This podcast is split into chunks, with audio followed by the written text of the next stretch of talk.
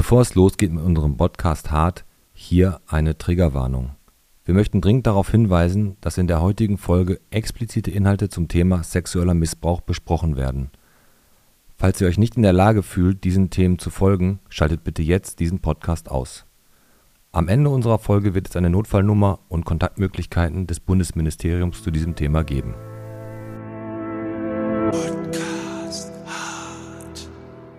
So, da sind wir. Und zwar mit einer weiteren Ausgabe unseres Formats äh, Podcast Hart. Und heute mit einem Thema, an das wir uns ganz, ganz lange gar nicht ähm, rangetraut haben. Aber im Laufe der Zeit hat unser Gast, der heute da ist, uns da so ein bisschen die Angst vorgenommen, weil er mit, seinen, mit seiner Tapferkeit, seinem Mut und seiner Offenheit uns das Thema echt näher gebracht hat. Und ähm, heute zu Gast bei uns ist der Markus Elstner und wir werden über seinen Weg und seinen Kampf ähm, gegen den Missbrauch der katholischen Kirche reden. Hallo Markus. Ja, hi Pete. Hi. Äh, ich muss erstmal dazu sagen, es geht nicht nur um den Missbrauch in der katholischen Kirche, es geht mir um Missbrauch generell.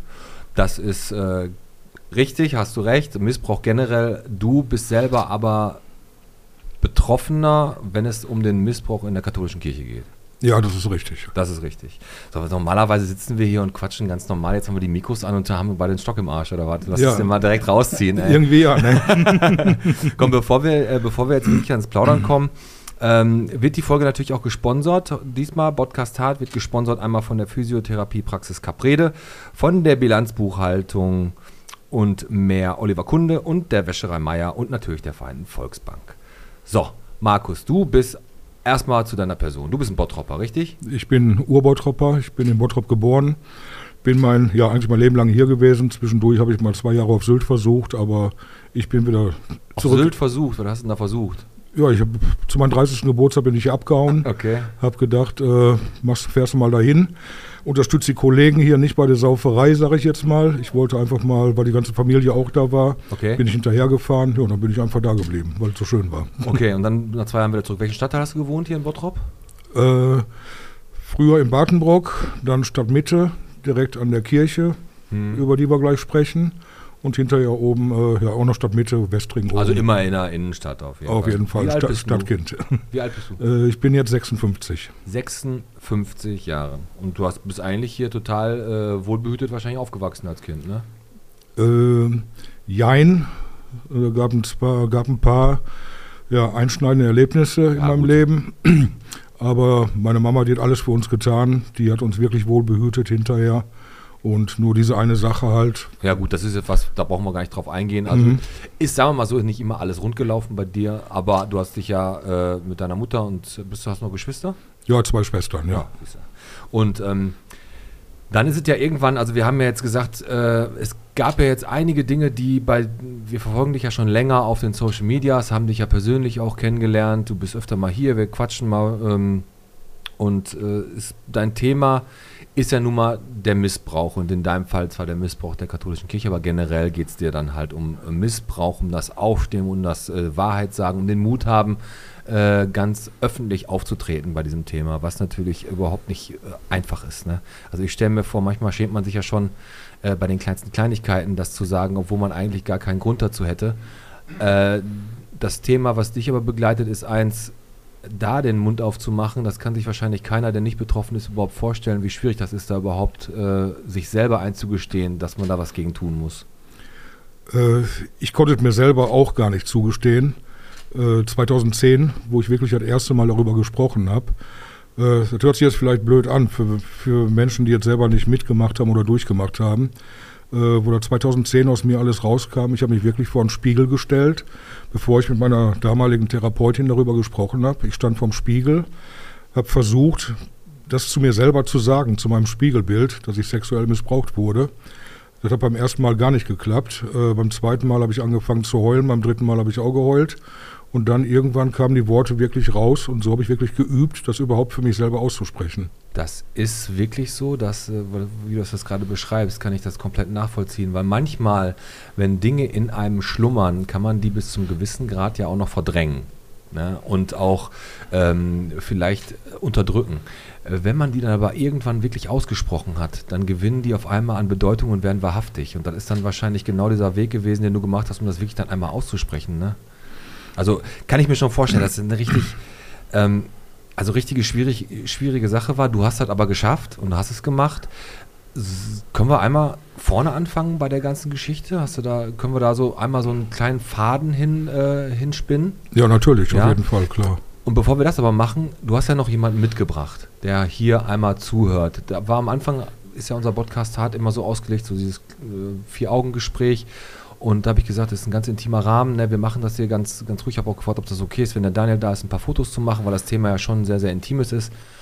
Ähm, aber du hast jemanden mitgebracht und hast gesagt, das ist völlig in Ordnung, dass der hier sitzt. Und wer sitzt denn hier? Äh, das ist mittlerweile ein Freund von mir.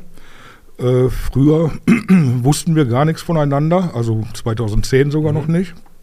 Und durch die ganze Sache mit der Kirche haben wir uns kennengelernt. Das ist der Wilfried, Wilfried Fesselmann. Mhm.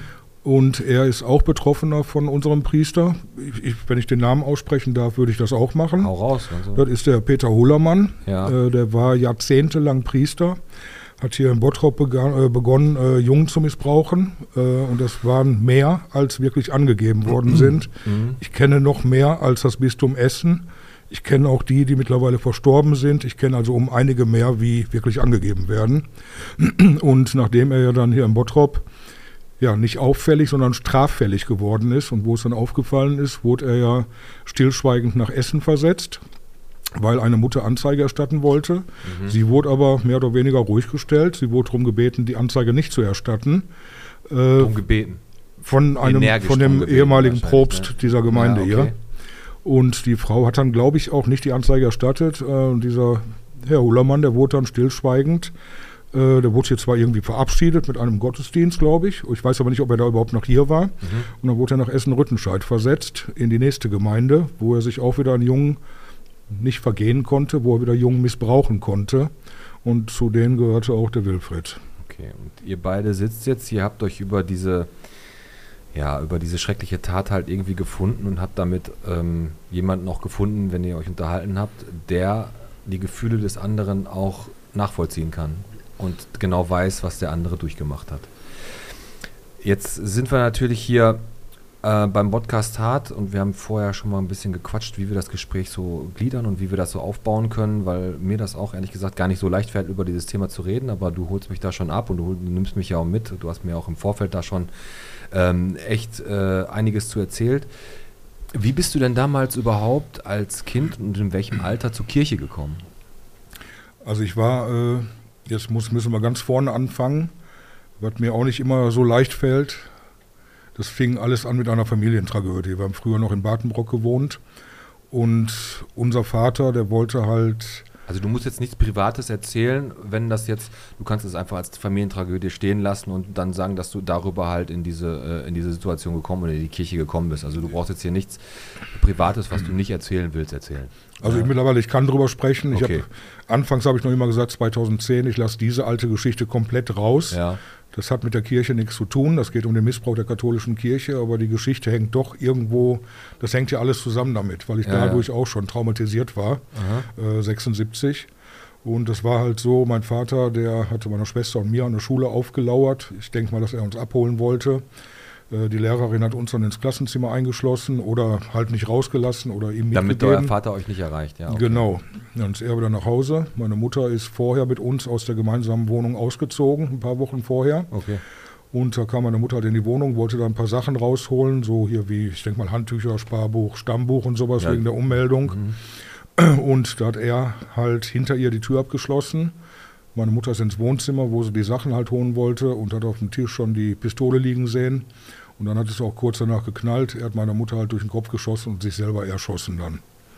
Und Ah, daraufhin kamen wir dann ins Kinderheim, meine Schwester und ich. Also deine Mutter hat das überlebt, oder? Die hat es überlebt, die lebt auch heute noch, ja. Also, okay. Ja gut, das, das, ne, das, das, das, das natürlich, tut mir leid, dass ich jetzt hier rumstotter, aber dass das natürlich ein Trauma bei Kindern auslöst. Also ähm, selbstverständlich macht, macht es das. Und ähm, du warst dann im Kinderheim, Entschuldigung, ich wollte dich gar nicht unterbrechen.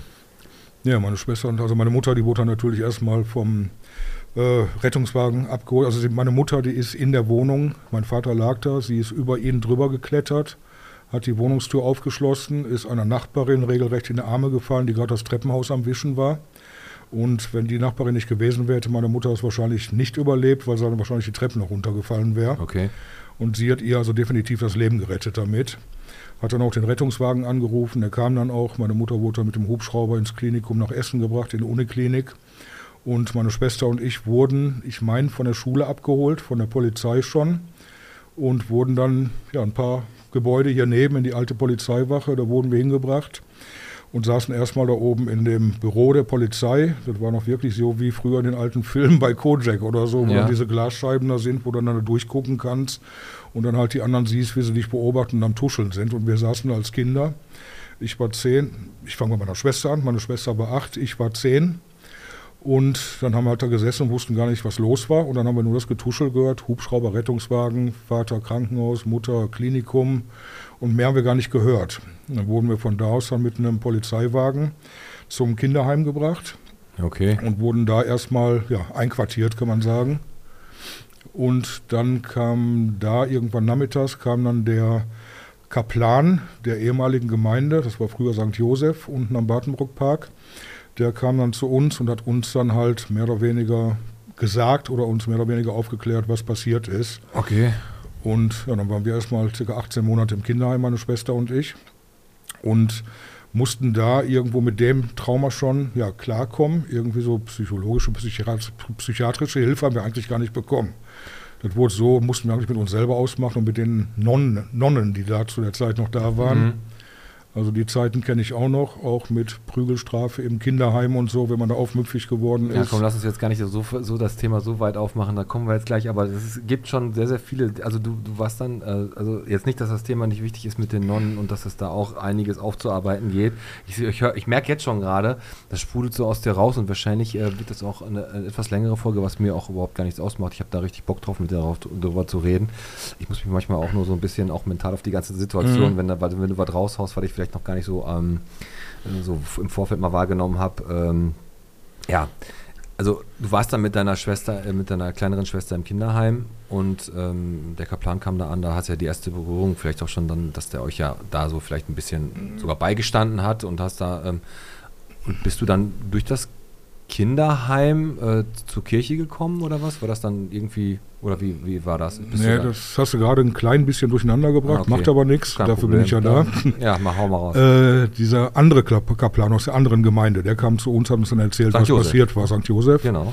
Und äh, zu der, in dieser Kirche war ich auch Messdiener in St. Josef. Mhm. Das waren schon die ersten Schritte in der Kirche. Da hatte ich auch da meine Kommunion oder was bekommen, den ganzen Kram da. Ja, ja, da kriegst du die Hostel zum ersten Mal, wo die Ja, Kinder klar, das Trockenbrot da. Ja, wo die gespannt sind, genau, da sind die gespannt, wie es schmeckt. Esspapier. Mhm. Und äh, dann im Kinderheim, also der Kirche war ja da auch ein Thema, ist klar, das wurde von Nonnen geführt zu der Zeit noch. Mhm. Und da war Kirche natürlich Nummer eins das Thema und sowas. Äh, wir waren auch da noch regelmäßig in der Kirche. Und meine Mutter meint immer, dieser andere neue Kaplan, der Hullermann, Mhm. äh, dass er uns da auch schon besucht hat. Aber da kann ich mich gar nicht mehr dran erinnern. Und meine Mutter meinte auch, dass da auch schon was passiert sein müsste. Aber daran kann ich mich auch gar nicht erinnern. Das wäre meiner Meinung nach auch zu früh gewesen. Und ja, dann haben wir halt diese 18 Monate erstmal da verbracht. Und dann ist meine Mutter, hat uns dann übers Jugendamt wieder zurück nach Hause geholt, nachdem sie soweit genesen war. Ja. Und dann sind wir direkt hier in der Innenstadt gezogen, direkt an der Cyriakuskirche. Da war früher das Möbelgeschäft Möbelhötten und genau in dem Haus haben wir gewohnt. Möbelhötten, das wüssten auch viele Bottropper gar nicht, dass Möbelhötten äh, ausschlaggebend dafür ist, dass das der Höttenplatz genannt wird. Genau, Ne? Also das ist genau. so Kultstatus auf jeden Genau. Fall. Ja, und da haben wir dann halt gewohnt mit Blick auf die Kirche. Und der Priester hat dann irgendwann seine Fühler ausgestreckt. Der kam ja irgendwie als Seelsorger wohl auf meine Mutter zu. Ich weiß nicht, ob er die Geschichte auch. Also wenn er schon im Heim war, wusste er auch, wer ich bin oder wer wir sind. Okay. Und hat sich auf jeden Fall auf den Weg dann auch zu meiner Mutter gemacht, hat sich da so ein bisschen aufgespielt als Seelsorger, Vaterersatz oder wie auch immer. Und wollte sich halt um mich kümmern und das hat er dann auch getan. Ein bisschen zu gut, als man Warte, jetzt, Sollte. Jetzt, jetzt kommt der Punkt, wo ich einmal ganz kurz, also der Priester Hullermann, der die Syrakus-Gemeinde da geleitet hat, ähm, hat eigentlich sich als der Wohltäter, ne, Kirche kümmert sich um die, um die Mutter, um, die, um den Sohn, um die Tochter, will da so ein bisschen, ah, hier, ich zeige euch, dass ihr ein Teil der Gemeinschaft seid. So. Und jetzt kommt der Punkt, wo ich vielleicht mal schlucken muss und wo ich auch überlege, wie ich dazu angehe. Also, der hat ja definitiv dich äh, auch also du hast ihm ja auch vertraut, weil er ja ein Mann war, ein Erwachsener, ein Priester, ein Kaplan, wie auch immer. Und Kinder sind ja nun mal auch einfach so, du warst ja dann dementsprechend zwölf Jahre, müsste es ja dann ungefähr gewesen sein, ne? Zwölf, dreizehn, so ja. der Übergang. Ich habe noch, nie, hab noch, nie, noch nie wirklich genau ausgerechnet. Ja, das müssen wir auch gar nicht wissen, ausrechnen, aber auf jeden Fall mhm. äh, ein Kind und ähm, der hat sich dann so mehr oder weniger, äh, du hast gerade gesagt, aufgespielt, vielleicht auch einfach das Vertrauen erschlichen, wie auch immer. Ähm, und wie ist das dann passiert? Ich, weil ich frage jetzt, man redet ja immer vom Missbrauch. Und ich will, weiß jetzt auch gar nicht, ob du darüber so explizit reden kannst oder willst. Ähm, das ist ja so, dass, Priest, dass dieser Priester, ich stelle mir das vor, der ist alleine mit dir, deine Mutter ist vielleicht gerade zum Einkaufen oder so. Natürlich musst du alleine gewesen sein, weil sonst würde, hätte er das ja gar nicht äh, machen können, unterzeugen. Ja, das fand in der Tatwohnung, also in der Fahrwohnung statt, in, in seiner Fahr Wohnung, ja. Du bist da gewesen und dann, dann hat er dich angepackt oder was? Oder was hat er gemacht? Äh, also ich war zum Übernachten da, das war an den Wochenenden. Mhm. Und das war so ein typisches, ja, ich sag mal, das war irgendwie so ein Gästezimmer, der Fernseher lief. Ich meine, da lagen auch schon irgendwelche Schmuddelhefte, Pornohefte auf dem Tisch. Boah, was, ey, was ist das für eine beklemmende Stimmung? Erst, ja, bitte, erzähl weiter, Markus. Und da standen auch schon, also ich habe immer anfangs gesagt, anfangs gab es Messwein und hinterher auch härtere Sachen.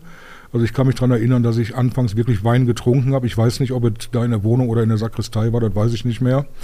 Aber Anfang, angefangen hat wirklich alles mit Wein und hinterher gab es dann härtere Sachen, die standen auch schon auf dem Tisch bereit zum Mischen halt. Das war irgendwas klares, durchsichtiges, ich meine Bacardi und ich kann mich also an Oranges, Fanta oder so erinnern. Okay. Also die Flaschen, also wenn, ich war vor kurzem auch in der Wohnung, vor drei Jahren circa, und ich habe da angestellt, wollte die Wohnung von innen sehen und für mich war auf einmal, obwohl da jemand anderes wohnte, die Wohnung war für mich. Ich habe die Einrichtung von früher wieder gesehen. Ich habe alles gesehen, wie damals alles stand. Habe den Tisch da stehen sehen, die Couch, wo sie stand an der Wand, die Ecke, wo der Fernseher stand. Das war alles auf einmal klatsch wieder da, wie so eine, ja, wie so eine Explosion im Kopf. Also das ist definitiv so gewesen. Die Absicht von ihm war klar. Die Absicht mit Alkohol, mit Schmuddelheften, mit allem Möglichen, was da schon so vorbereitet war, war eigentlich logisch, dich mit Alkohol so ein bisschen gefügig, ein bisschen lockerer zu machen, wie auch immer. Ähm, dich dann äh, körperlich zu missbrauchen, in welcher Form auch immer, und dann, ähm, wie oft ist das passiert? Äh, ich habe anfangs bei der Polizei gesagt, zwei bis dreimal oder so. Äh, meine Schwester hat mich dann darüber aufgeklärt, dass es viel mehr war, viel länger war. Circa 15 bis 20 Mal war ich bei dem an den Wochenenden. Jetzt habe ich nur eine Frage. Ich weiß, du kannst dich jetzt gar nicht mehr so explizit daran erinnern, weil auch dein Geist beschützt natürlich auch dich selber vor dem totalen Knockout. Äh, und deswegen sind ja auch, ist ja auch das Verdrängen eine natürliche Reaktion auf einen psychischen totalen Breakdown. Ähm, wenn man das das erste Mal gemacht hat, kann man als Kind dann überhaupt fassen oder greifen, was da passiert ist? Du begreifst das gar nicht. Äh, irgendwie, du lässt das über dich ergehen, weil du weißt auch gar nicht, was da geschieht. Und ich wusste auch nie, ist das richtig oder ist das falsch? Was macht er da mit mir? Da habe ich mir nie Gedanken drüber gemacht. Ich dachte einfach, das gehört dazu. Und dann hast du das natürlich, weil deine Schwester Sache 20, also 15, 20 Mal, du sagst jetzt dreimal im Kopf, ähm, dann ist es ja so, dass du genau mit dieser, mit dieser kindlichen Naivität und dem, äh, wie du halt so warst als Kind, wie man als früher als Kind war. Ich meine, heute braucht man nicht darüber reden, dass 13-jährige Kinder schon weiter sind als früher die 18-Jährigen. Aber früher in der Zeit, wo du halt klein warst, äh, da war ein 13-jähriger oder 12-jähriger Junge noch wirklich ein Kind. Und ähm, du bist halt da öfter hingegangen, ohne zu wissen, was da überhaupt mit dir passiert. Aber hast du damals schon gemerkt, dass irgendwas, irgendwas falsch ist? Hast du da irgendwie gemerkt, so, ey, nach dem, vielleicht nach dem zweiten oder nach dem, nach dem mehrfach, dass du da irgendwie als Kind schon irgendwie dich jemandem geöffnet hast und da was erzählt hast oder so? Nein, habe ich nie getan, weil die Scham, die war viel größer, überhaupt darüber zu sprechen. Dann hat er mir regelmäßig Alkohol gegeben. Immer wenn ich da war, gab es Alkohol. Ich habe auch hinterher schon vorher Alkohol getrunken, bevor ich dahin bin. Früher gab es noch den guten alten Schnapsschrank im Wohnzimmer. Äh, mit so einer Klappe, die man runtergeklappt hatte. Hinten war ein Spiegel im Schrank, wo dann die, die Fläschchen ja. vorstanden, also die man noch mehr aussah. Und aus diesem Schrank bei meiner Mutter habe ich mich dann halt bedient. Ich habe mir immer schon so einen Cocktail gemacht. Ich habe von jeder Sorte immer ein bisschen genommen. Musstest du dich dann schon vorbereiten darauf, irgendwie auf, dass du überhaupt. Ich dachte, das gehört dazu. Ich habe gesoffen, weil ich jetzt dachte, das gehört dazu. Ich also fand es dann wohl wahrscheinlich cool. Ich weiß es nicht. Ich bin schon angetrunken dann da hingegangen hinterher, ja. Okay. Und er hat mich definitiv da auch schon zum Alkoholiker gemacht. Ich habe von da an mein Leben lang immer weiter getrunken. Ich habe nie wirklich aufgehört zu trinken. Bis vor im Februar vor zwei Jahren. So. Jetzt atme ich einmal ganz kurz durch. Also jetzt, jetzt das, über welchen Zeitraum ist das passiert? Wie lange war das? Äh, so wie lange warst, war das so mit ihm, dass er, dass du ihn immer besucht hast und dass du da geschlafen? War das dann ein halbes Jahr oder drei Monate? Muss oder? circa ein halbes Jahr gewesen sein, wenn man das so umrechnet. 15 äh, bis 20 Mal. Äh, das waren den Wochenenden. Ich meine, nee, ob ich Freitag auf Samstag oder Samstag auf Sonntag war, kann ich nicht mehr sagen. Wahrscheinlich Freitag auf Samstag, weil er sonntags wahrscheinlich wieder einen Gottesdienst hatte. Okay. Ähm, warst du der einzige Junge, der da Nein. geschlafen hat? Oder bist du, oder war da auch mal, weil am Wochenende, wenn das jetzt jedes Wochenende war, war, haben dann andere Jungen auch an anderen Tagen da geschlafen oder was? Oder wie? Da haben definitiv andere Jungen auch geschlafen. Ich kenne auch einige von denen und ich weiß auch von denen, die mittlerweile verstorben sind und ich kenne auch welche, nicht persönlich, durch Hörensagen von Geschwistern, die zu Hause noch wirklich sitzen und nicht darüber sprechen, nicht sprechen können, sprechen wollen oder vielleicht auch nicht sprechen dürfen, weil, weil es in der Familie immer noch welche gibt, die immer noch mit der Kirche so verbündet sind oder so. Die gibt es ja leider auch noch, die noch so richtig verbohrt sind wie früher die, ja, okay. diese altkatholischen. Jetzt lassen wir mal das einfach, äh, einfach ist hier gar nichts, Entschuldigung, wollte ich jetzt gar nicht so sagen, jetzt lassen wir das so stehen und ähm, der ist dann irgendwann äh, ist, hast, hast, du dann aufgehört, ihn zu besuchen oder ist er dann schon ab, also wegge, weggeschickt worden in eine andere, äh, in die andere ähm, Gemeinde nach Essen?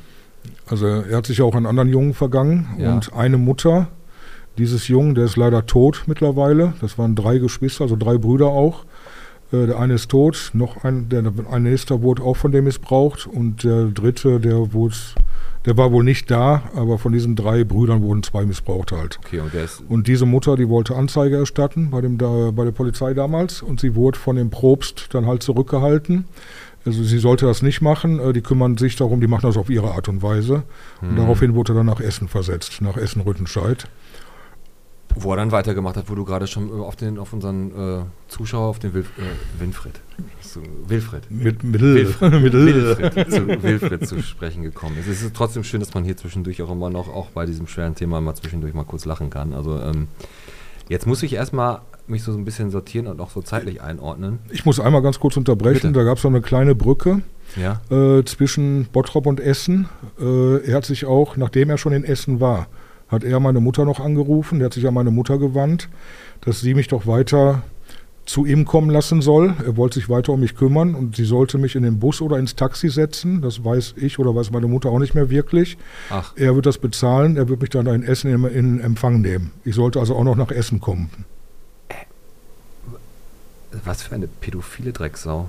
Das ist unglaublich. Also, das ist, also für mich, ich sitze hier gerade so, habe voll Gänsehaut und ähm, stelle mir gerade vor, wie du als, also du, deine Mutter hat dich aber nicht mehr zu ihm hingeschickt. Nein, ich wollte das dann auch nicht mehr. Ich habe mich zu der Zeit auch schon unterm Bett versteckt nachts. Ich habe wohl auch da schon ja, Albträume gehabt oder eine Kacke geträumt. Habe mich wirklich unterm Bett versteckt und habe äh, das kann, mögen auch so manche nicht verstehen. Ich habe mich also komplett verändert, äh, in der Schule die Leistung am nachgelassen. Also ich habe mich zurückgezogen, ich bin auch teilweise aggressiv geworden. Ich habe angefangen, mich wieder einzunässen. Das heißt, ich habe nachts im Bett gemacht, ich habe mir in die Hose gepinkelt und meine Mutter dachte immer, weil ich ja zu der Zeit dann auch schon mehr getrunken habe, und meine Mutter dachte immer, das liegt an der Sauferei. Hast du, ähm, dein, deine Mutter hat gar nichts davon mit, also was heißt mitgekriegt, aber deine Mutter hat das, hat das nicht so, wahr, so wahrgenommen, weil es natürlich auch ein, ein, ein so weit entfernter Planet ist, äh, dass man damit überhaupt nicht, äh, daran überhaupt nicht gedacht hätte. Du hast dich da auch nicht geöffnet oder sowas, mit keinem darüber geredet. Nein, ne? weil ich wurde ja dafür bezahlt. Ich habe auch Geld von dem bekommen. Äh, habe hab ich mit Alkohol fügig gemacht. Von dem Geld, was ich von ihm bekommen habe, habe ich mir Fahrradteile gekauft. Für mein gutes Hast du auch noch schlechtes Gewissen gehabt? Natürlich. Noch Geld gekriegt? Natürlich. Okay. Man war doch selber schuldig, dass man das Geld genommen hat, dass man da war. Und ich hatte mal ein gutes altes Bonanza-Rad, da habe ich mir dann immer schöne Teile für gekauft, um das zu verfeinern. Und bin dann da auch noch hingefahren bei ihm vor der Tür und bin dann noch auf und ab gefahren, um ihm mein, ja, die neuen Fahrradteile zu präsentieren. Also man ist irgendwie, das war ein Abhängigkeitsverhältnis. Man hat, der hat sich an, an das Geld gewöhnt irgendwo. Und du bist dann dahin und wolltest noch Dankbarkeit zeigen irgendwie und bist da immer wieder hin, weil ja, er dich ja wirklich abhängig gemacht hat. Also, äh, und dann ist es so, hier ist eine bescheuerte Fliege, ey. So, pass auf. Und dann ist es so gewesen, dass irgendwann natürlich, ähm, irgendwann warst du allein, du warst in Kontakt, der war halt irgendwann nicht mehr da.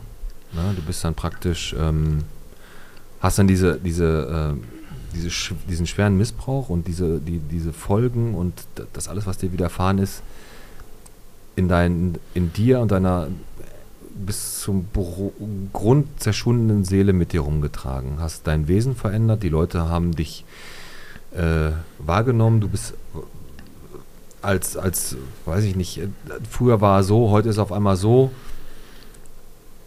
Wie hast du dich verändert was waren die Folgen deines, deines Erwachsenwerdens? Wie hast du dein Leben jemals, jemals so wirklich im Griff gehabt nach dieser Sache? Warst du oder warst du immer alleine und immer, also immer schon die ganze Zeit? Weil manche Leute haben ja so einen harten Verdrängungsmechanismus, die können ja bis zu einem gewissen Triggerpunkt auch einfach weitermachen und dann bricht das auf einmal 20 Jahre später, obwohl man davor so viel in sich vergraben hat, aus einem einfach raus. Äh, bis zu dem Zeitpunkt hat man bei den Leuten nichts gemerkt. Bei dir war es aber anders. Ne? Du hast Alkohol, warst alkoholabhängig, du warst Alkoholiker. Ich habe zu Drogen Kontakt gehabt, ich habe mir alles mögliche an Drogen in den Kopf geknallt. Das war zu der Zeit wohl, also ich muss dazu sagen, seit dem Missbrauch, ab danach war ich schon schwerst depressiv, traumatisiert und schwerst depressiv. Okay. Äh, ich, wo ich dann hinterher wurde, immer schlimmer wurde, wo ich dann nicht mehr bei dem Priester war hatte meine Mutter äh, hinterher nur noch eine Möglichkeit gesehen. Sie wollte mich entweder in ein Heim für schwer Erziehbare stecken oder halt in eine Kinder- und Jugendpsychiatrie. Und da bin ich dann gelandet, in der Kinder- und Jugendpsychiatrie in Hamm. Und weil meine Mutter einfach nicht mehr weiter wusste. Und auch da hast du dich nicht geöffnet? Nein, auch da nicht. Ging auch gar nicht, weil es war jetzt so ein, ich sag mal, das Gebäude für die Kinder und Heranwachsenden. Das war jetzt so der Mittelpunkt von dem Grundstück und dann links daneben, ich habe hab auch genau die Bilder noch vor mir, ich sehe das alles noch da waren halt äh, äh, Alkohol- und Drogenabhängige, die halt auf ihren Stationen waren, die kamen nicht raus. Und wir waren ja jetzt schon so weit, wir hatten mit Alkohol schon Kontakt, wir konnten für die dann noch am Bütchen halt das Bierchen holen und ihren Sprit holen und haben dann natürlich von dem Geld, was über war, haben wir uns dann auch was gekauft und konnten uns dann da auch wieder versorgen in der Kinder- und Jugendpsychiatrie. Also im Endeffekt war es so, dass der komplette äh, Weg dich irgendwie wieder in ein normales Leben zu führen, dich immer nur weiter noch in solche Sachen reingetrieben hat. Ne? Auf jeden Fall. Ich bin immer tiefer reingerutscht und das wurde immer schlimmer, immer mehr. Kommen wir mal. Ich konnte mich aber auch so gut äh, verstecken, dass mir das eigentlich, vielleicht hat das auch das Umfeld gemacht, dass man dann gar nicht aufgefallen ist so, äh, weil man hat ja das Umfeld auch komplett gewechselt irgendwie. Ne? Also so als Heranwachsender, man wächst mit den Kumpels auf und heran und macht hier und da Kacke, wird glaube ich jeder früher gemacht hat und dann rutscht man irgendwie von der einen in die nächste Clique und das ging dann hinterher weiter bis in die Techno-Szene. Also ganz früher habe ich auch normal Musik gehört und hier Schlager und so was. Und dann ging es los mit Heavy Metal. Danach kam die Techno-Szene und dann kamen natürlich noch andere Drogen dazu. Du warst die ganze Zeit eigentlich auf der Suche nach dir selbst, hast dich nicht gefunden. Ne? Also du warst irgendwie, warst du eine leere Hülle ohne große Emotionen. Hast du, weil ich kann mir vorstellen, Emotionen äh, in, in eine positive Richtung zu zeigen, heißt gleichzeitig sich auch zu öffnen in eine negative Richtung. Also hast du da die komplette emotionale Wand vor dir gehabt wahrscheinlich, ne? Auf jeden Fall. Ich habe einfach, da, da habe ich ja noch bewusst, nicht bewusst verdrängt ne, durch den Alkohol, durch die Drogen und sowas. Okay. Und ich bin wirklich, wie du es gerade gesagt hast, eigentlich wie so eine Hülle rumgelaufen. Und äh, um irgendwie, sag ich mal, Aufmerksamkeit zu kriegen, in der Schule habe ich früher den, den Klassenkasper gemacht. Ja, ja. Und hinterher dann auch so äh, durch dumme Sprüche, gute Laune und sowas hat man halt immer irgendwie man stand da manchmal im Mittelpunkt und da war auch manchmal ein gutes Gefühl dann irgendwo.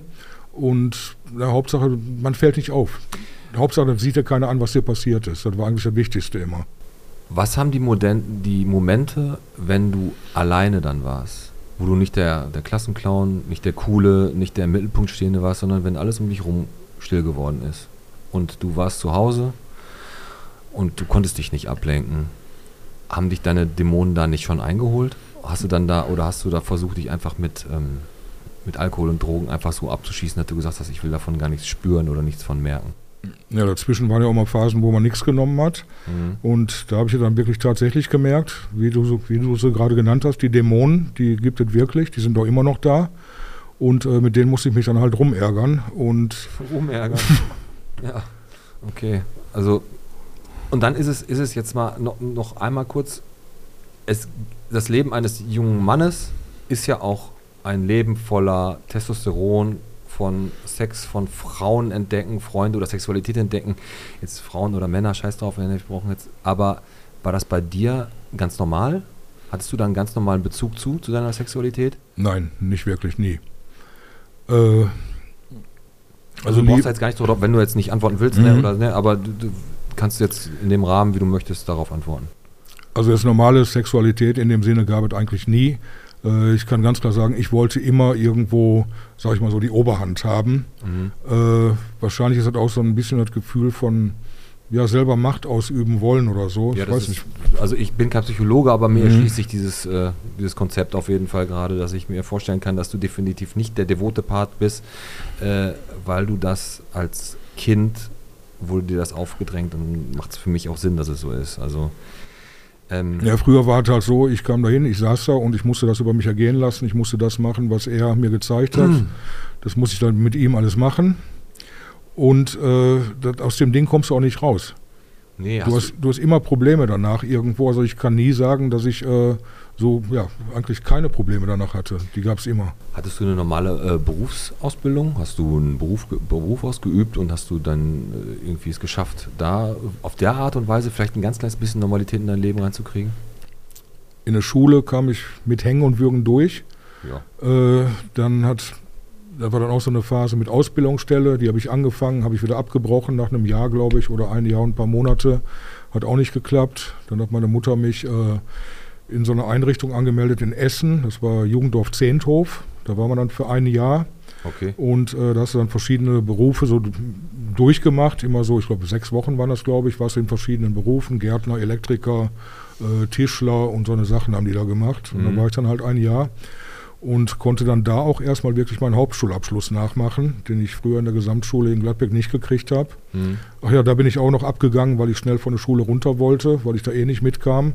Ich wollte nur schnell arbeiten. Ich war dann ein halbes Jahr oder acht Monate auf Zeche und äh, hat aber auch nicht geklappt, weil immer irgendwie nach einer gewissen Zeit habe ich wieder so einen Zusammenbruch gekriegt und dann ging wieder gar nichts mehr. Dann war wieder vorbei. Alles, was ich mir vorgenommen habe, ist wieder zusammengebrochen wie so ein Kartenhaus. Also eigentlich können wir es ja mal so zusammenfassen. Nachdem das dieser Missbrauch stattgefunden hat, hat dein Leben auf einer seelischen, emotionalen Ebene hat eine absolute Kurve nur noch nach unten, in, unten gemacht. Du hast eigentlich dein ganzes Leben lang versucht, irgendwas hinzukriegen, Anerkennung zu kriegen. Du hast versucht, dich äh, irgendwie über Wasser zu halten, wie so ein Ertrinkender, der irgendwie an jeden Strohhalm greift. Aber, wie wir gerade schon gesagt haben, diese Dämonen drücken dich halt die ganze Zeit wieder runter und du hast es nicht hingekriegt dein ganzes Leben verläuft so. Du hast die eine oder andere Partnerin an der Seite gehabt, die nie wirklich lange deine Partnerin gewesen ist. Und dann kommt irgendwann der Punkt, nach wie vielen Jahren, dass du dann, wie du gerade beschrieben hast, vor diesem Spiegel stehst und die Kraft hattest, das zu tun, was du getan hast. Das ist ja, das ist ja schon ein, ein, ein halbes Menschenleben. Also ich wollte, das war 2009, da habe ich mich selber, also durch Freunde, die hier bei der Stadt arbeiten, habe ich mir erhofft, äh, wenn ich, da war ein Job ausgeschrieben, hier die, die Holzwerkstatt, hier im Jugendamt war das. Mhm. Und äh, da habe ich Chancen gesehen durch die, ne, durch die Kumpels, die ich da kannte. Und wenn ich da anfange, dann hätte ich vielleicht eine Chance, da irgendwie reinzurutschen. Hätte auch geklappt, bin ich mir ganz sicher. Äh, ja, dann bin ich zum Arbeitsamt, habe gefragt, ob diese Stelle frei ist, ob ich die Stelle annehmen kann für 1,50 Euro die Stunde. Oh. Äh, hat auch alles geklappt, ich bin da reingerutscht, war auch wunderbar. Und dann habe ich mir, ich habe mir da schon vorgenommen, wirklich jetzt ein anderes Leben anzufangen, ein neues Leben anzufangen. Okay. Habe mir dann noch die Therapeutin gesucht, meine liebe Frau Gärtner, die ohne die wäre ich, ohne die würde ich heute nicht hier sitzen. Habe die aufgesucht, habe dann angefangen, erstmal über die anderen, über die ersten traumatischen Erlebnisse zu sprechen Da hast du dich der geöffnet, Ja. Frau Ger Und die, Aber erst mit der anderen Sache, mit der Familientragödie. mit der Familie. Okay, ja gut, aber du hast angefangen, dich zu öffnen und äh, diese Frau Gärtner äh, hat dir gegenüber die Möglichkeit gegeben, jemandem zu vertrauen. Und das ist natürlich ähm, das größte Geschenk, was du wahrscheinlich in den letzten 30 Jahren irgendwie gekriegt hast gewesen. Ne? Das war auf jeden Fall, ja. Mhm. Und Weil ich hätte niemals vorher den Mut gehabt, mit jemand anderem darüber zu reden. okay. Das war vielleicht auch, ich weiß nicht, ob sie es geschickt angestellt hat oder ob, ob, ob die einfach nur gut war, ich weiß es nicht. ja, Aber ich konnte das ganze Zeug rauslassen, was mich belastet hat. Und dann kam, äh, ich meine, das war Anfang 2010, äh, da war ich ja noch im Jugendamt, da hat ja alles noch geklappt, da war ja alles gut. Ne? Mhm. Immer ein paar Stunden im Jugendamt und dann einmal alle 14 Tage zur Therapeutin, war alles gut. Ich habe angefangen, mein Leben in den Griff zu kriegen. Und dann kamen äh, Anfang 2010 so die ersten Zeitungsberichte über diesen Priester Hullermann. Und dann sind noch die ersten Zeitungsartikel hier in Bottrop aufgetaucht in der Zeitung. Und dann kam das immer näher, das Thema. Und ich wollte mich eigentlich alleine daran pirschen. Ich wollte eigentlich alleine darüber sprechen. Und diese Zeitungsartikel, die haben das eigentlich nur beschleunigt, dass ich schneller darüber spreche zu meiner, mit meiner Therapeutin. hey, sprechen konntest, weil du gesehen hast, da sind andere und noch viele, viele andere. Vielleicht hast du die gar nicht so im Blick gehabt, aber mit denen gemeinsam im, in Gedanken zu sein und nicht mehr dieses Gefühl zu haben, ey, ich bin alleine derjenige, der das alles durchgemacht hat, sondern sind andere, die den gleichen Leidensweg hatten wie ich. Wie du gerade gesagt hast, hat das Ganze, hat dir wahrscheinlich auch noch die Kraft gegeben dazu. Ne, So weit war ich da noch gar nicht, nein. Okay. Da habe ich nur die, das war bei uns im Stadtspiegel, ich glaube Seite 2 war das, diese große Kirche, die Cyriakuskirche, Mhm. die war da eigentlich fast komplett abgebildet und dann stand da unten so ein kleinen, so ein Artikel drunter und dann noch so die ersten Leserbriefe. Und da habe ich mich eigentlich am meisten darüber aufgeregt, dass es da zu der Zeit noch Leserbriefe gab, die ohne Namen veröffentlicht wurden. Und die haben ihn natürlich noch hochgelobt, diesen Priester. Und da habe ich kein Verständnis für gehabt. Ne, Menschen, die den nur so kennen, als den charismatischen Priester, als der, der immer gute Laune verbreitet und die Menschen in sein Band zieht und sowas und der Leute überzeugen kann. Also die haben nur die guten Seiten an dem gesehen und wollten das nicht wahrhaben, was er, dass er wirklich ein Verbrecher ist und Mhm. dass er Verbrechen begeht oder begangen hat. Ja. Und dass es die 30 Jahre danach noch gibt, das habe ich nicht akzeptiert, das habe ich nicht geschnallt. Da kam ich nicht mit klar. Okay. Da Und gibt es so viele Betroffene und dann gibt es noch welche, die sagen, das stimmt nicht. Und das war doch so ein lie- lieber Kerl, das kann doch gar nicht sein. Okay, und dann hast du die Schnauze voll gehabt. Ja, dann habe ich mich meiner Therapeutin anvertraut, Mhm. habe ihr das gesagt. Also weiß ich auch noch ganz genau, wie ich da saß. Ich habe gesagt, Frau Gärtner, jetzt haben wir über so viele Sachen gesprochen hier, über die Familientragödie und, und, und. Aber da gab es noch was anderes, was mich fertig macht. Und Da sagt sie, dann legen Sie mal los. Ja, und dann habe ich darüber gesprochen und habe sie dann um Rat gefragt, was ich machen soll. Und ich bin dann im Anschluss, bin ich zur Polizeiwache gegangen. Also ich habe sie gefragt, ob ich den anzeigen darf, ob das geht, ob ich was machen kann. Ja. hat sie gesagt, Herr Elsner, das müssen Sie entscheiden. Äh, ich würde es tun. Das müssen Sie aber ganz alleine entscheiden. Wenn Sie meinen, das tut Ihnen gut, dann machen Sie das. Und ich habe auf Sie gehört. Ich bin zur Polizei gegangen. Ich habe da angerufen, bin hin, habe gesagt, ich möchte Anzeige erstatten, habe eine ganz nette, liebe Polizistin bekommen. Zu einem Mann hätte ich mich da auch gar nicht so öffnen können. ja, okay. Und die hat dann die Anzeige aufgenommen und ich habe mich wirklich gut aufgehoben gefühlt da. Weil sonst war ich immer der, der zur Polizei gebracht wurde und jetzt bin ich selber hingegangen. Also heute mal andersrum. Okay. Ähm, hattest du Angst, dass die dich dann nicht äh, ernst nehmen oder dass die sagen, ähm, pff, nee, ist verjährt oder äh, hey, warum sind sie nie eher gekommen? Hast du da Schiss vor gehabt? Also, das ist ein gutes Wort, was du gerade gesagt hast, verjährt. Das wusste ich bis dahin nicht. Ich habe gedacht, so welche, die kann man immer anzeigen. Und jetzt bin ich soweit, jetzt bin ich soweit äh, in der Lage zu sprechen. Jetzt zeige ich dich an. Und jetzt kann ich dir das wiedergeben, was du mir gegeben hast. Jetzt kann ich dir zeigen, dass ich stärker bin. Äh, habe ich mir erhofft. Ja, und die Polizistin, die hatte auch gar nichts so gesagt, dass es verjährt ist. Das wusste sie wohl auch nicht. Und das hat ein paar Wochen gedauert. Da bekam ich dann Post von der Staatsanwaltschaft aus Essen. Äh, Das war der gleiche Staatsanwalt, den auch Wilfried hatte. Mhm. Und äh, er hat mir dann in dem Brief geschrieben, also wirklich, ich, nehm- ich habe dem Mann auch geglaubt, auf jeden Fall, dass ihm wirklich die Hände gebunden sind. Er würde gerne anders urteilen, aber er kann und darf es nicht. Nach dem deutschen Gesetz sind die Taten verjährt. Auch wenn er gerne würde. Anders würde, er kann es nicht, er darf es nicht. Und das war für mich, äh, ich sage das mal, wir sind da in Bottrop hier, das war für mich ein Schlag in die Fresse, dass man da nichts mehr gegen machen konnte. Und ich habe auch mit dem Mann telefoniert, mit dem Herrn, äh, ja, Egal. schwarz oder weiß. Genau. Und er hat mir das am Telefon nochmal genauso gesagt, wie er mir das geschrieben hat. Und ich habe dem Mann das wirklich geglaubt. Okay. Und das tue ich auch heute noch. Und er hat mich dann, er hat dann halt den Kontakt zum Bistum Essen auch hergestellt. Dass ich, die sich halt mit mir in Verbindung setzen oder ich mit denen. Das war dann auch mit, in Verbindung mit der Therapeutin. Äh, dann kam es hinterher irgendwann, ich sollte diesen Antrag da ausfüllen. Äh, das ging dann um die, die nennen das gerne Anerkennung des Leids. Für mich ist es keine Anerkennung des Leids, das ist für mich, das muss Schmerzensgeld heißen oder Entschädigung heißen und nicht so popelig Anerkennung des Leids. Wollten die dich einfach abspeisen? Die wollten dich schnell loswerden, wollten dir ein bisschen was gut, also ein bisschen Kohle geben und dann halt ja die Fresse sagt nichts. Das Gefühl hatte ich da auf jeden Fall. Das ging da um 5000 Euro, die ich bekommen habe. Ja. Und ich war selber auch gar nicht in der Lage, das alles so wiederzugeben. Äh, ich habe einer Therapeutin das gesagt, die hat sich äh, alles auf den Zettel geschrieben hat sich halt so Stichpunkte gemacht und hat mir den Zettel dann mitgegeben, dass ich daraus dann halt ja, was, was Ganzes mache aus diesen, äh, aus diesen Notizen, aus diesen Schriftsätzen, aus den halben Sätzen. Okay. Das habe ich dann auch gemacht und geschafft. Und dann kamen dann äh, irgendwann, kurze Zeit später, kamen dann zwei vom Bistum Essen zu meiner Mutter noch. Äh, über die beiden Männer kann ich auch nichts Schlechtes sagen. Also die haben mich auch wirklich gut behandelt. Und sie, sie kamen halt um zu hören, was mir widerfahren ist. Ich sollte dann halt wiedergeben, was mir passiert ist. Und habe die, diesen Brief, den ich geschrieben hatte, habe ich halt zweimal kopiert. Dann habe ich jeden von dem einen in die Hand gedrückt und habe gesagt, äh, seien Sie mir nicht böse, wenn ich jetzt so nicht darüber sprechen kann. Ich habe das aber hier vorbereitet, dass Sie sich das durchlesen können. Da hast du alles aufgeschrieben, was passiert ist? Ja, mit Hilfe meiner Therapeutin. Okay, da stand praktisch die Geschichte drin, die dir mit als 12-, 13-Jähriger passiert ja, ist. Genau. Da stand das drin, alles. Ja. Und die haben sich das durchgelesen. Wie war ja. die Reaktion? Äh, die waren beide ziemlich gleichzeitig fertig mit Lesen und waren auch ziemlich beide gleichzeitig fertig mit sich selber. Also die haben wirklich nur nach unten geguckt. Also die waren wirklich beschämt, das habe ich gesehen. Die haben nach unten geguckt und hatten erstmal keine Worte. Ich habe dann gesagt, und wenn sie noch weitere Fragen haben, dann sagen sie es gerne, ich versuche ihnen die dann zu beantworten. Und dann haben die beide aus einem Mund gesagt, nein, das ist nicht nötig, was hier steht, reicht uns aus. Okay. Jetzt sind wir an dem Punkt, wo das Ganze an die Öffentlichkeit gekommen, an dein, an, du bist bewusst mit diesem Thema umgegangen, hast auf einmal dich geöffnet, dank deiner Therapeutin, dank Menschen wie diese Polizistin, die, auf, die dir geholfen hat.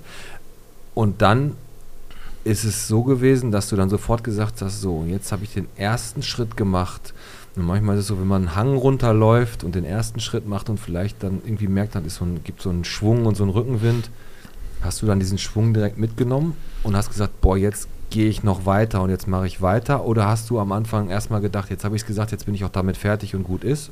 Oder hast du diesen Kampf, den du jetzt bis zu diesem Zeitpunkt jetzt immer noch führst, äh, schon da gewusst, dass es jetzt richtig losgeht?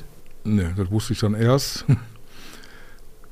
ist jetzt vielleicht ein bisschen, na, ne, witzig ganz sicher nicht. Äh, ich kam von meiner Therapeutin, bin zur Polizei, kam, war bei der Polizei fertig, bin da raus und bin dann direkt erstmal zum unserem Stadtspiegel gegangen, äh, die halt diese Sachen da vorher veröffentlicht hatten. Und da habe ich mich dann hinten an der Redaktion, habe ich geschellt da kam dann ein junger Mann raus, dem habe ich erzählt, äh, ja, wie mich das aufregt, wie das hier äh, wiedergegeben wird, die Leserbriefe und warum haben die nicht die, ich sage jetzt mal auf Deutsch, warum haben die nicht die Eier in der Hose und schreiben ihren Namen dabei, wenn sie so gut über den sprechen, wenn die keine Ahnung haben. Ja. Und da habe ich mich halt, ich habe ihm erklärt, wer ich bin, dass mir das auch widerfahren ist, dass ich auch ein Betroffener bin. Und er hat dann wirklich daraus, ohne mein Wissen, einen kleinen Artikel gemacht. Da war noch mein Alter war noch falsch da drin und sowas. Okay. Ja. Und dann habe ich irgendwie ein paar Tage später habe ich den Artikel gelesen ich denke, ich gucke, das kommt ja irgendwie bekannt vor. Und dann bin ich mit, mit der Zeitung zu meiner Schwester. Ich sage, guck mal hier. Da sagt die, ach du Scheiße, noch einer? Ich sage, nee, das bin ich. Die haben mir in der Zeitung geschrieben, was ich dem erzählt habe. Oh. Und da fing es dann eigentlich an, dass ich gedacht habe, oh, das interessiert, das interessiert die, die wollen das wissen, die wollen das hören, die wollen wissen, was da los war. Das war dann wirklich der erste Schritt, dass ich an die Öffentlichkeit gegangen bin mit diesem mehr oder, mehr oder weniger Zufallsartikel. Okay. Jetzt ging es los. Dann hast du andere Betroffene auch gefunden, wahrscheinlich, äh, die auch da in diesem Netz drin hingen, die vielleicht auch schon vorher schon mal was gemacht hatten. Ähm, dann ist es ja so, ich habe dich ja hier wahrgenommen als Menschen, da ist das ja jetzt schon, wir haben uns 2021 kennengelernt, das heißt elf Jahre nachdem du da damals, als, als, als es losging, und ähm, du bist aufgestanden, hast angefangen, richtig aktiv Aufklärungsarbeit zu leisten, um auch anderen Leuten, dich mit anderen zu treffen, aufzurütteln, das Schweigen zu brechen, um zu versuchen, auf diesen katastrophalen, äh, ich, ich, weiß jetzt nicht, ob ich Missstand, also diese katastrophalen Sachen, die da passiert sind in der katholischen Kirche. Ich meine, dieser, dieser Hullermann ist ja nicht der einzige Priester in der Kirche, der schon mal irgendwo auf dem Tablett war oder auch mhm. auf, ne? Aber du bist jetzt halt bei diesem Priester gewesen und ähm, dann hast du dich entschieden, dagegen vorzugehen. Ich habe jetzt, du stehst mit dem Gedanken auf jetzt gerade und du gehst mit dem Gedanken schlafen. Was mache ich morgen? Wie gehe ich das morgen an? Ähm, was sind, ist denn so dein, ähm, dein, dein Ziel ist die Aufklärung, was das angeht? Nicht nur Aufklärung, vor allen Dingen auch Verhinderung von weiteren Taten. Prävention halt. Prävention. Okay. Und ähm, auch noch ein wichtiger Punkt war, wie ich das erste Mal überhaupt auf die Straße gegangen bin. Ja. Äh, genau. Der Gedanke, der war ja erst gar nicht da. Und ich hätte mir auch nie gedacht, sowas überhaupt zu machen. Ich habe mir dann auch Hilfe gesucht, bin dann äh, durch jemanden auf eine Polizistin aus Dorsten oder Haltern, ich weiß es nicht mehr, hingewiesen worden, die sich auch mit dem Thema befasst. Und dann habe ich mich so ein bisschen bei Facebook, bei ihr, äh, so im Internet und so auf der Seite umgeguckt, habe die Frau auch mal angerufen. Äh, die war, ich meine, im Dorsten im Stadtrat sogar war das. Mhm. Habe mit ihr telefoniert kurz und dann bin ich durch sie eigentlich äh, auf Netzwerk B aufmerksam geworden. Das ist so ein äh, Verein aus, von der Ostsee. Und der hat mir eigentlich wirklich die Kraft gegeben, äh, den Mund aufzumachen. Ich habe den gesehen, ich habe den so ein bisschen beobachtet im Internet, was der macht und sowas. Und das ist auch so ein, ja, Opfervertreter, der Norbert. Und ich kann wirklich sagen, wenn der nicht gewesen wäre, wäre ich niemals raus auf die Straße gegangen. Durch den habe ich den Mut bekommen, das überhaupt zu machen. Und ich wollte ihm jetzt nichts nachmachen. Im Gegenteil, ich bin sogar auf ihn zugegangen, habe ihn, ihm angeboten, dass wir hier im Bottrop für NRW auch so ein Netzwerk B errichten, wie er an der Ostsee hatte, was eigentlich deutschlandweit schon vertreten war. Ja, okay. Nur ich wollte dann halt so, so was wie so eine Zweigstelle im Bottrop hier einrichten. Und dann habe ich durch ihn äh, habe ich seine Materialien bekommen und habe dann hier in Bottrop meine erste, meine erste Demo am Mensingbrunnen gehabt. Äh, mit so einem großen Kunststoffball, der hat so über zwei Meter Durchmesser gehabt, da stand Netzwerk B drauf, der Ball ist aufgefallen. Wir standen da und haben uns da hingestellt am Mensingbrunnen, am Flyer verteilt und versucht mit den Leuten zu sprechen. Äh, bei der zweiten Veranstaltung habe ich schon äh, von einem Sponsor, von Linde, habe ich schon zwei Heliumflaschen bekommen. Da konnte ich Heliumballons an die Kinder verteilen und sowas. Und da habe ich dann wirklich gemerkt in der Stadt bei so einer kleinen Demo, wie viele Leute da kommen, wie viele Menschen hinter dir stehen, wie viele Menschen dir zuhören, dich unterstützen wollen und, und, und. Das habe ich da erstmal gemerkt und da habe ich gedacht, wow, das machst du weiter, das ist gut. Die hören, die hören dir zu und die wollen das wissen. Jetzt komme ich natürlich zur Frage, gab es auch Menschen, die dir gesagt haben, äh, die dir nicht geglaubt haben?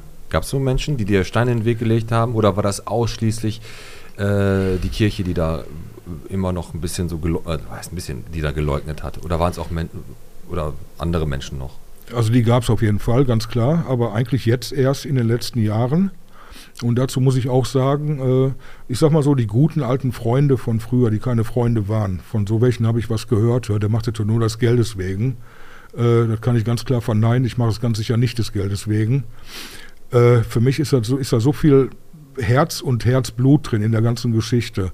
Mir geht es in erster Linie darum, die Menschen aufzuklären, anderen Betroffenen Mut zu geben, zu sprechen, vor allen Dingen Kinder zu schützen, dass denen nicht sowas widerfährt.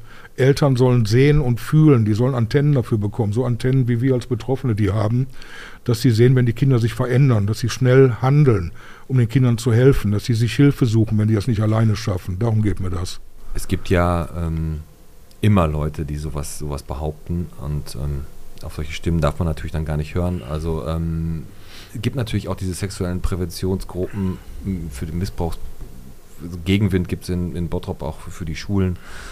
Ja, mit du, denen bin ich glücklicherweise auch mittlerweile mit allen vernetzt. Sehr also gut, das habe ich mir schon gedacht, ne, dass du da auf jeden Fall auch so wie so eine Art kleiner Botschafter, also was heißt kleiner, sogar mittlerweile ein großer Botschafter bist. Du bist ja mittlerweile schon fast international bekannt. Ne? Also du hast jetzt da mit mhm. deinem äh, Staub, den du einfach aufgewirbelt hast, hast du ja mittlerweile einen richtig großen Stein ins Rollen gebracht. Ne? Also du warst ja schon auf diversen äh, äh, Fernsehformaten zu sehen, ähm, im Rundfunk äh, und äh, das schlägt ja auch immer höhere Wellen. Also da, ich denke mal schon, dass da auch schon bis runter zum Vatikan jemand äh, schon mal was von deinem Namen gehört hat. Davon kann man ausgehen, da bin ja. ich mir ganz sicher, ja. Deine letzte äh, große Sache, die du jetzt hier gemacht hast, unter all den Sachen, die du ins Laufen gebracht hast, war dieser Gedenkstein, den mhm. du in der Syrakuskirche aufgestellt hast. Das können, ähm, könnt ihr alle in der BOZ nochmal den Artikel dazu nachlesen. Äh, da hast du ganz akribisch, das haben wir auch mitgekriegt, als du angefangen hast damit, das hat eine gewisse Zeit lang gedauert, da hast du so einen alten Grabstein, Nein. der zu einem Gedenkstein geworden ist. Ich habe einen alten Stein gefunden bei okay. einem Steinmetz und den okay. haben wir umgearbeitet. Grabstein möchte ich nicht gesagt, hören. Das ist kein Grabstein, es ist ein Gedenkstein und der symbolisiert was? Der symbolisiert erstmal die alten Strukturen der Kirche, der ja. Stein selber mit, seiner, mit seinem massiven Gewicht, mit seinem Aussehen das soll diese dicken Kirchenmauern darstellen, aus denen nie was raus hervorgedrungen ist, in ja. denen immer alles verschlossen wurde. Und äh, ich habe den Stein auch extra so eigentlich schmutzig gelassen von außen. Da war auch noch mehr Moos drauf. Das sollte wirklich so diese mittelalterlichen Strukturen darstellen, dieser okay. Stein. Und äh, vorne die Sichtfläche, die Oberfläche, die haben wir halt geschliffen, poliert, neu, äh, neue Schriften drauf gemacht. Ein Kunstwerk von dem Frank Gebauer haben wir da drauf gemacht, mit dem Papst, was er extra für mich hergestellt hat. Mhm. Und äh, mit diesem modernen vorne drauf möchte ich eigentlich symbolisieren, die Kirche sollte sich endlich mal auf, aus dem, auf den Weg machen, aus dem Mittelalter raus ins Neue, ins Moderne, sonst können sie den Laden bald dicht machen. Hast du äh, das Gefühl, dass die das hinkriegt, dass die sich darum kümmert, dass die jetzt mittlerweile sagt, okay, wir gehen das an, wir geben zu, dass das und das passiert ist? Hast du das Gefühl, dass die Kirche sich öffnet? Nein, also nicht mit den alten Machern, die noch dabei sind, mit den alten Bischöfe, Kardinäle und sowas. Das werden sie definitiv nicht hinkriegen. Die müssen komplett sich umkrempeln, die müssten komplett von vorne anfangen. Frauen müssen da mehr, mehr Mitspracherecht haben. Von mir aus dürfte auch eine Frau am Altar stehen. Ich habe mit Kirche sowieso nichts mehr zu tun. Ja, wie auch. Ne, Zölibat muss weg, definitiv. Ich meine, Zölibat, das, äh, wenn das weg ist, das verhindert jetzt keine Missbräuche. Die werden trotzdem weiter stattfinden, weil es gibt immer irgendwelche Schlupflöcher. Aber für mich ist es, äh, glaube ich, ein großer ausschlaggebender Punkt, dieses scheiß Zölibat, äh, dass, die, dass das irgendwo gefördert wird. Okay, hast du jemals, seit du das öffentlich gemacht hast, diesen Priester, diesen Menschen wiedergesehen? Nein. Nie wieder? Ich habe ihn nie wieder gesehen. Äh, doch, 2010 habe ich ihn einmal gesehen, äh, wo eigentlich noch alles so in mir schlummerte, wo noch die ersten Zeitungsberichte erst kamen. Äh, dann kam ich bei meiner Mutter rein. Ich war jeden Mittag bei meiner Mama zum Essen, mhm. für am Westring noch. Und dann gucke ich erstmal so, ne, der Topfgucker, erstmal in der Küche, gucken, was heute zu essen gibt, wie das riecht. Mhm. Und dann ab Richtung Wohnzimmer. Und äh, ja, von der Wohnzimmertür guckt man schon direkt auf den Fernseher. Und da lief gerade ein Beitrag auf dem ZDF, ich weiß es nicht, Mittagsjournal oder irgendwas, was das war. Und da ging es um einen katholischen Priester. Und dieser katholische Priester, der kam aus dem Fernsehen raus, mir entgegengelaufen eigentlich, in seiner Gemeinde in Bad Tölz war das zu der Zeit wohl. Und da hat bei mir richtig geknallt. Und das war er? Das war er, da stand auch der Name drunter noch, ich weiß es nicht. Äh, ich meine, P. Hullermann stand da sogar noch. Ja. Und da hat bei mir richtig gekracht. Und ab dem Moment war ich auch nicht mehr in der, Lang äh, nicht mehr in der Lage, im Jugendamt weiterzuarbeiten. Ich war komplett unten, ich war am Boden. Okay. Dann hast du diesen Priester aber persönlich nie. Du hast das Bild von ihm gesehen, aber du hast ihn nie wieder persönlich getroffen. Nein, ich noch nicht. Okay. Das haben wir aber vor. Äh, hier der Wilfried und ich. Der Wilfried, der war auch äh, letztes Jahr. Waren die schon mal in Essen, wo er jetzt auch wohnt. Und äh, der war mit einem Fernsehteam. Und äh, für mich wird die ja, jetzt nicht die Lust, aber ich werde immer stärker. Äh, ich möchte dem jetzt auch mal begegnen, weil ich jetzt äh, von einer neuen Frechheit gehört habe eigentlich, hier, was die Opferentschädigung betrifft, äh, dass man jetzt äh, ein schriftliches Geständnis von ihm braucht und ohne dem gibt es keine Opferentschädigung. Okay. Und ich habe mir vorgenommen, äh, ich will noch ein bisschen Kraft sammeln und ich will noch ein bisschen stärker werden und ich würde gegebenenfalls auch mit dem Wilfried versuchen, den aufzusuchen, dass wir mit dem reden oder reden können, dass wir von dem das Geständnis kriegen. Es gibt ein Dekret, da hat er zwei bis drei Fälle in meinem Fall zugegeben, das habe ich schriftlich. Das wurde auch von der Kirche aufgenommen, dieses Dekret, also ne, schriftlich. Ja. Und beim Wilfried war es der gleiche Fall. Die anderen Taten streitet er aber ab. So, und das reicht nicht aus für die Opferentschädigung. Und das sind auch so Punkte. Ich klemme mich ja überall rein. Du kämpfst, du kämpfst auf allen Fronten für, für alle, die missbraucht wurden. In dem Fall halt von ihm. Du hast dich ja seit 2010, warst du da zu diesem Zeitpunkt noch Alkoholiker? Ja, klar. Seit wann hast du den Alkoholismus be besiegt? Am 17. Februar 20 habe ich aufgehört zu trinken. Dann bin ich Zehn Jahre später erst. Also jetzt du hast, vor zweieinhalb also Jahren. gar nicht, okay, da hast du erst auf, da, du hast, ähm, der Alkohol war, war für dich immer noch eine, äh, ein notwendiges Mittel, um überhaupt weitermachen zu können. Ich habe abends meine bis zu zwei Flaschen Wein getrunken, plus meine Schlaftablette, äh, damit okay. ich, äh, ja, damit die Dämonen nachts nicht stärker sind als ich. Ich habe also nachts immer noch Albträume. Der kommt mich nachts immer noch besuchen, der Priester, und Deswegen habe ich bis zu diesem 17. Februar, also bis zu zwei Flaschen Rotwein abends getrunken. habe aber auch mein Leben lang durchgetrunken immer. Ne? Und dann halt hinterher waren diese, diese zwei Flaschen Wein halt. Okay. Und äh, dann kam halt, ja, vor fünf Jahren, gestern waren auf, ne, wie, wie viel haben wir heute? Den 14. Haben wir Dann war es gestern der 13., da waren wir fünf Jahre zusammen, Andrea und ich.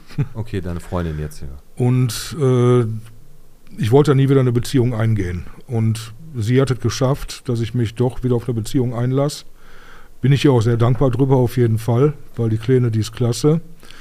Und äh, anfangs habe ich auch meinen Wein noch getrunken. Sie hat auch anfangs, das ging schon wirklich in so eine Co-Abhängigkeit. Mhm. Wenn ich zu ihr kam, sie lebt ja in Wilhelmshaven, ich lebe in Bottrop und das werden wir auch so beibehalten. Sie hat mir dann auch schon, wenn ich auf dem Weg zu ihr war, hat sie mir auch schon den Wein gekauft, damit ich dann abends meinen Dein Wein trinken. meinen Wein trinken kann und den hab und sowas. Und ich habe aber auch gemerkt, äh, ich bin schnell aggressiv geworden. Ich habe mich, seitdem ich mit ihr zusammen bin, habe ich erst angefangen, Antidepressiva zu nehmen. Äh, das hat mir auch geholfen. Ich bin dadurch auch ruhiger und ja, wohl angenehmer geworden.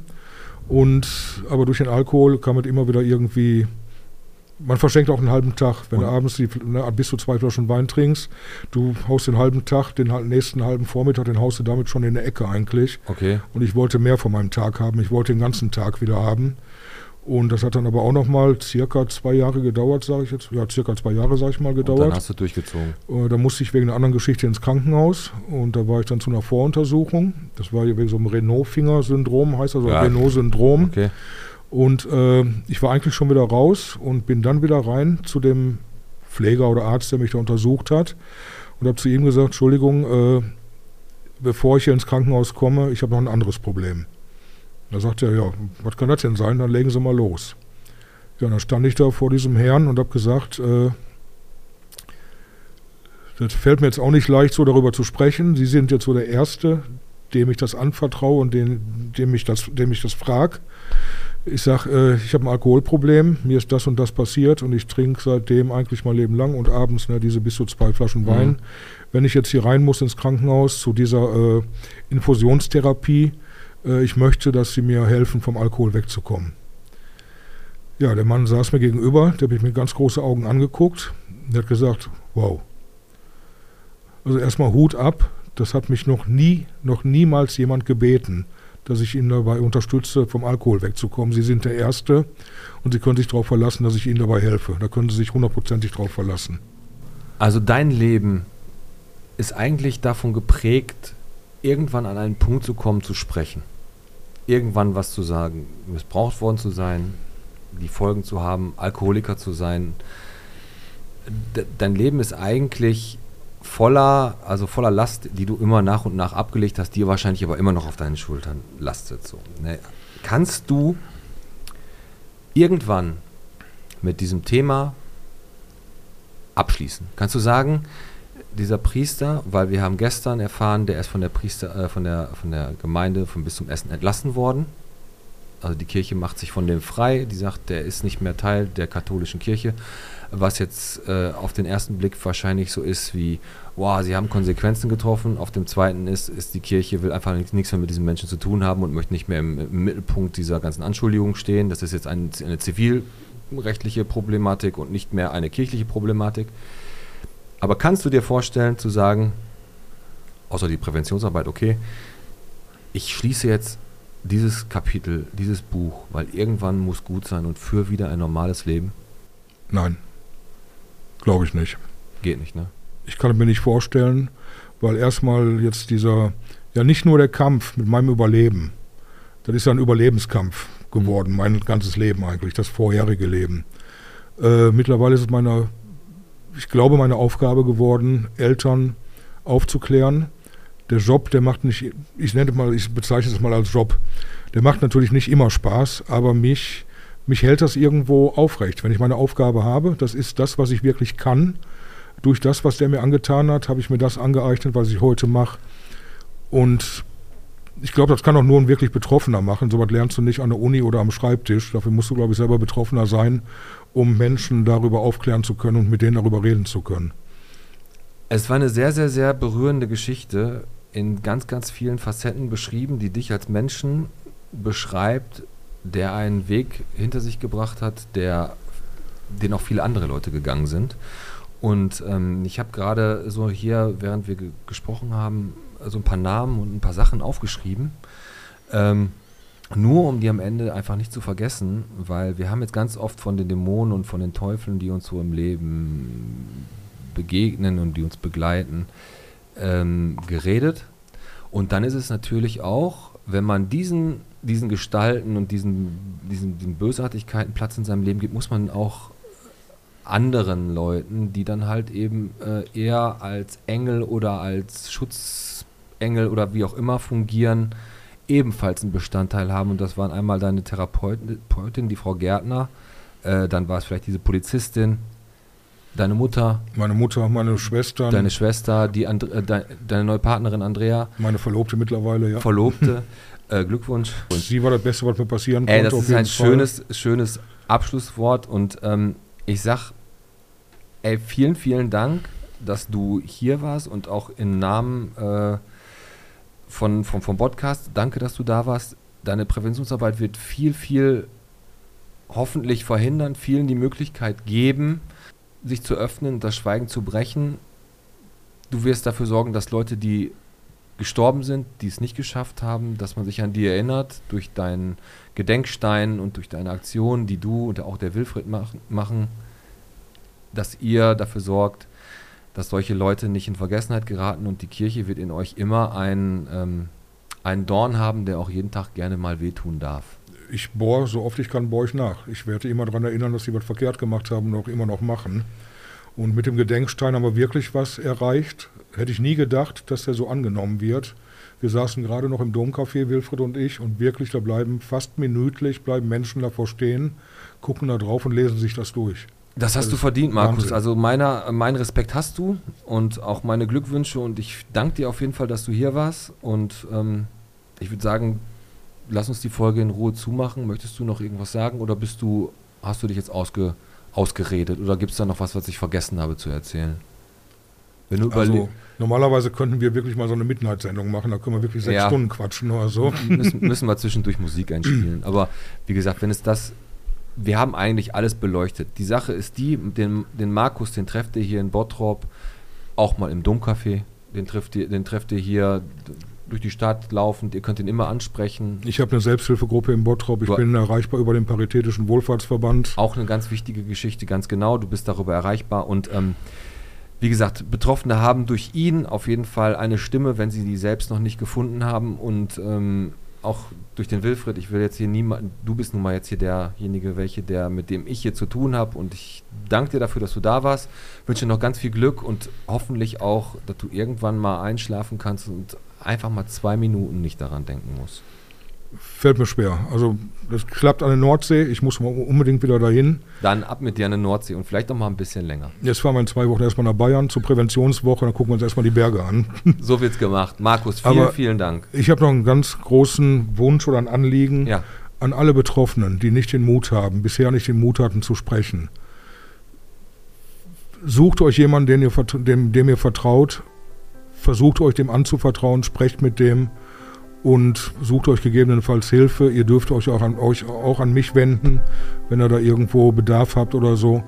Nur wirklich sprechen hilft. Mein Motto ist, wer das Schweigen bricht, bricht die Macht der Täter. Das wird immer mein Motto bleiben. Und wenn jemand Unterstützung braucht, von mir oder von uns bekommt das auf jeden Fall. Dem gibt es nichts hinzuzufügen. Ich danke dir für diesen Podcast hart, Markus. Ich danke, dass ich hier sein durfte. Auf jeden Fall. Gerne.